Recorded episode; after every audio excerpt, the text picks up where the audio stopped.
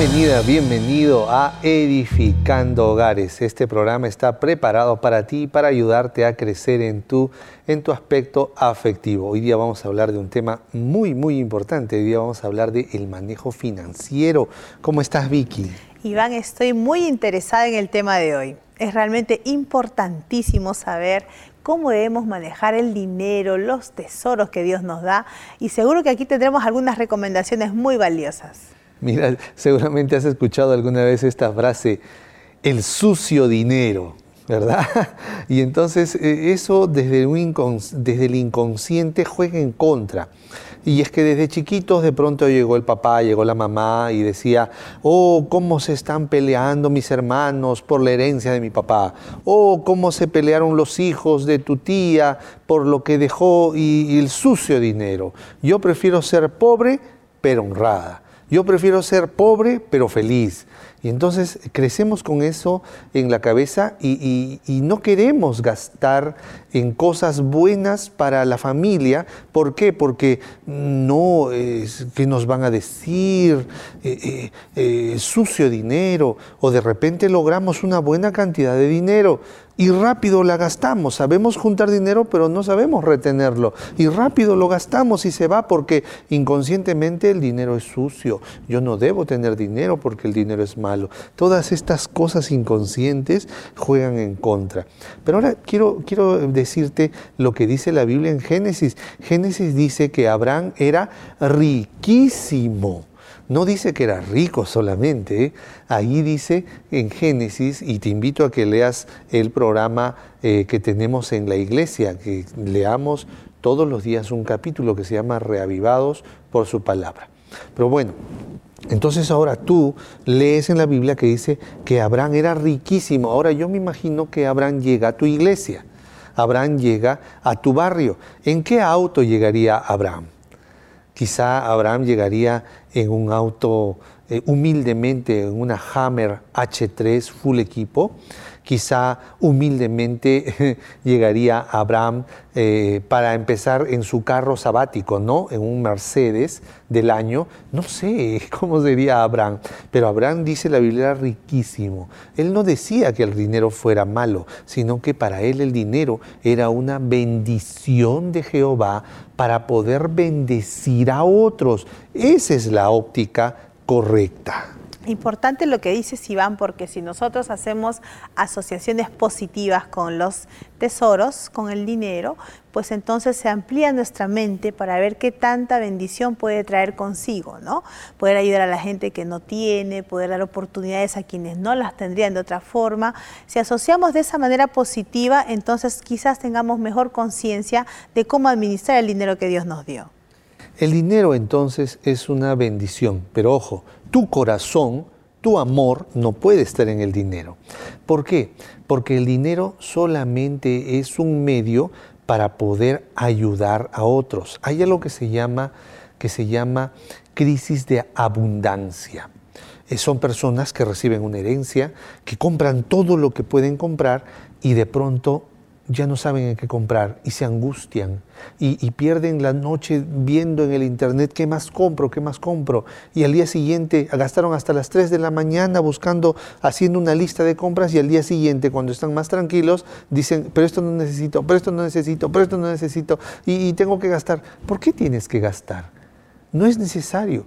Puedes dedicar ese, ese dinero que te sobra para algún proyecto de bienestar de la familia, del vecindario, de la iglesia.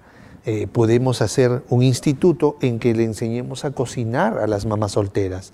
De repente un esfuerzo en que eh, pongamos un centro para nivelar a los niños del colegio que de repente no entienden el lenguaje, matemática, y, pues les ayudamos a, a prestarlos. Entonces el dinero es una bendición, pero no el amor al dinero porque el amor al dinero hará que lo acumules, pero si tú amas a Dios y ves el dinero como una bendición de Él, entonces vas a administrarlo como buen mayordomo para el bienestar no solo de tu familia, sino de la sociedad.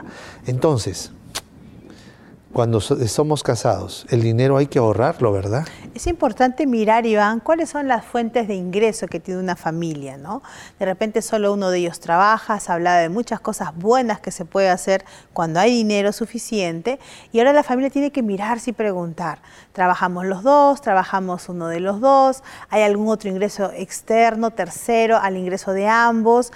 Y juntos mirar con objetividad con objetividad quiénes eh, primero serían los beneficiados de este dinero cuál de los dos cónyuges sería el más indicado para administrarlo o siempre juntos con algún liderazgo. E-, ese sentarse y hacer una ciencia de lo que es los recursos financieros de una familia va a evitar muchos malestares. Yo entendí que en algunas oportunidades por la experiencia compartida atendiendo a muchas familias, el dinero es un factor a veces de separación, ¿verdad? Llega a algunos extremos eh, desafortunados también.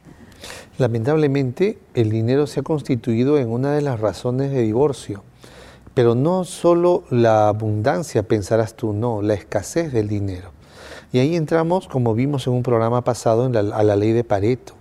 Si es que tus ingresos, por la función que estás desempeñando como población económicamente activa, no son suficientes, vas a tener que explorar en nuevos ingresos, ley de Pareto, la ley 2080. Ese 80% de tu tiempo no está produciendo lo que debería producir, entonces ese otro 20% tienes que explorar nuevos ingresos, ¿ok? De tal manera que tu familia no sufra. Ahora, hay, un, hay una eh, anécdota o algún tipo de ilustración que cuentan que una vez un maestro eh, estaba caminando con su alumno, con su aprendiz, por cierto lugar de la India y vio una familia muy pobre que vivía con una vaquita que a las justas daba su lechecita, entonces ellos vivían de la leche y hacían quesito, vendían y ahí quedaba, ¿no? Entonces él, él, llega, mira a la familia, mira el estado de la familia, sigue su camino de frente y cuando ya se ponía la noche le dijo a su alumno, regresa y empuja esa vaca al precipicio. Entonces el alumno volvió y empujó la vaca hacia el precipicio y la vaca murió y el alumno se fue. Entonces eh, pasaron los años y este, el maestro le dijo, mira, estamos pasando cerca de la familia donde empujaste la vaca. Sí, maestro, sí, vamos a mirar cómo están. Oh, maestro, deben estar muertos. Vamos a verlos. Y cuando llegan, pues llegan que la casa estaba mucho mejor, este, ya no tenían una vaca, tenían 50 vacas, los niños ya no estaban flaquitos, ahora ya estaban fuertes. Entonces había un cambio. Y el maestro preguntó al padre de familia, ¿qué pasó? ¿Por qué usted... Eh, ¿Cómo llegó a esta situación? Sí, ¿cómo mejoraron? Y, el padre de familia dijo, bueno, alguna vez alguien vino y mató nuestra vaca. Y cuando mataron la vaca, pues comimos la carne de la vaca y se acabó la carne y, ya no teníamos nada más que hacer. Entonces decidimos cambiar y, exploramos nuevas experiencias para ganar dinero y ahora pues nos fue muy bien, eh, gracias a que alguien mató la vaca. Entonces quizá tu trabajo es como esa vaca. Quizás no te está dando la suficiente leche para hacer una bendición para otros. Entonces, ¿qué tienes que hacer? Pues matar esa vaca y explorar otras estrategias en la bendición de Dios y con la bendición de Dios. Qué importante es que en ese cambiar de actividad, porque la gente normalmente sigue lo que conoce, ¿no? y como ya maneja un determinado tipo de trabajo, tiene la seguridad de que puede avanzar y prosperar. Eh, aventurarse en una nueva experiencia no conocida naturalmente va a generar miedo, pero ahí entra y va el factor Dios. Como Dios es un elemento en la mentalidad de las personas que puede generar tanta seguridad, tanta fe, tanta confianza, que podríamos, así como la historia de esta familia, dar un giro total a nuestras vidas si las ponemos en las manos de Dios desde esta perspectiva financiera también. Si ya tú estás empleado o estás trabajando en algo y te está dando lo suficiente, pues este mensaje díselo a otra persona, porque tú estás yendo bien, pero ojo, si estás bien, si estás de empleado o de empleada de alguien en una empresa, no vivas quejándote para que luego, luego tu hijo, tu hija no te vea regresar del trabajo quejándote, malhumorado, diciendo debo renunciar, pues eh, no le va a agarrar gusto al trabajo. Recuerda que tú estás modelando niños también. Entonces, ¿qué debes hacer? Si eh, eres empleado, te da miedo explorar, te da miedo matar la vaca, entre comillas, porque esta vaca mal que bien te está dando lo suficiente para vivir tú y tu familia, entonces pues no mates la vaca. Pero este, este mensaje es más para aquellos que no les alcanza, no les logran, no logran llegar al, final de la semana, entonces tienen que matar la vaca y abrir nuevas opciones, nuevas opciones de negocio.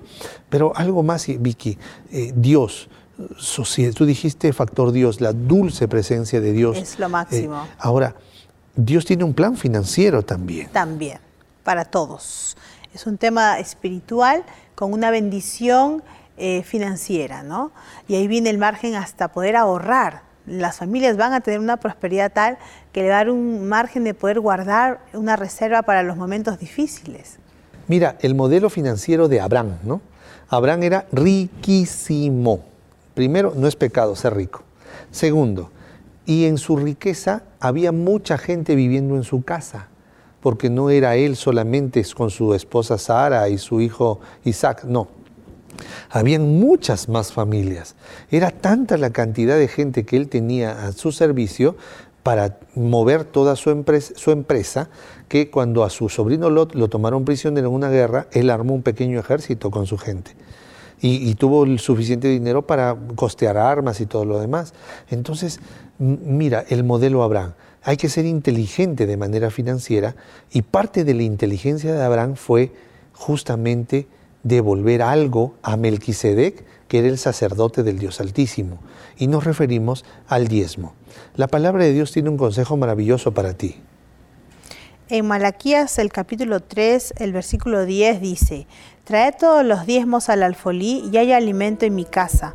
Y probadme ahora en esto, dice Jehová de los ejércitos, si no os abriré las ventanas de los cielos y derramaré sobre vosotros bendición hasta que sobreabunde. ¿Alguna vez has tomado un cono de helado y por el sol ha empezado a derretirse esa abundancia de helado de nieve? Pues el Señor quiere bendecirte de tal manera que las bendiciones se chorreen. ¿ah? Y tengas tú que ser muy hábil para que con esos dos talentos, con ese un talento, con esos cinco talentos que el Señor te dé, pues puedas tú hacerlos crecer y crecer y que esas bendiciones que sobreabundan no se pierdan, sino que sean bendiciones para los demás. Mira, el manejo financiero es muy importante. ¿Quién de los dos debe hacerse cargo de las finanzas, Vicky? Que de repente el que es más hábil, ¿no? El que tiene una precisión lúcida y, puntual de darse cuenta de dónde hay fugas, dónde optimizar los recursos, quién puede retener mejor el dinero, ya que ambos son una sola carne. Esto es Edificando Hogares, el programa preparado para ti. Si estás viendo este programa a través de una red social, comparte por favor, comparte, comparte, comparte para que lleguemos a más personas con esperanza. Dios te bendiga, nos vemos en el siguiente programa.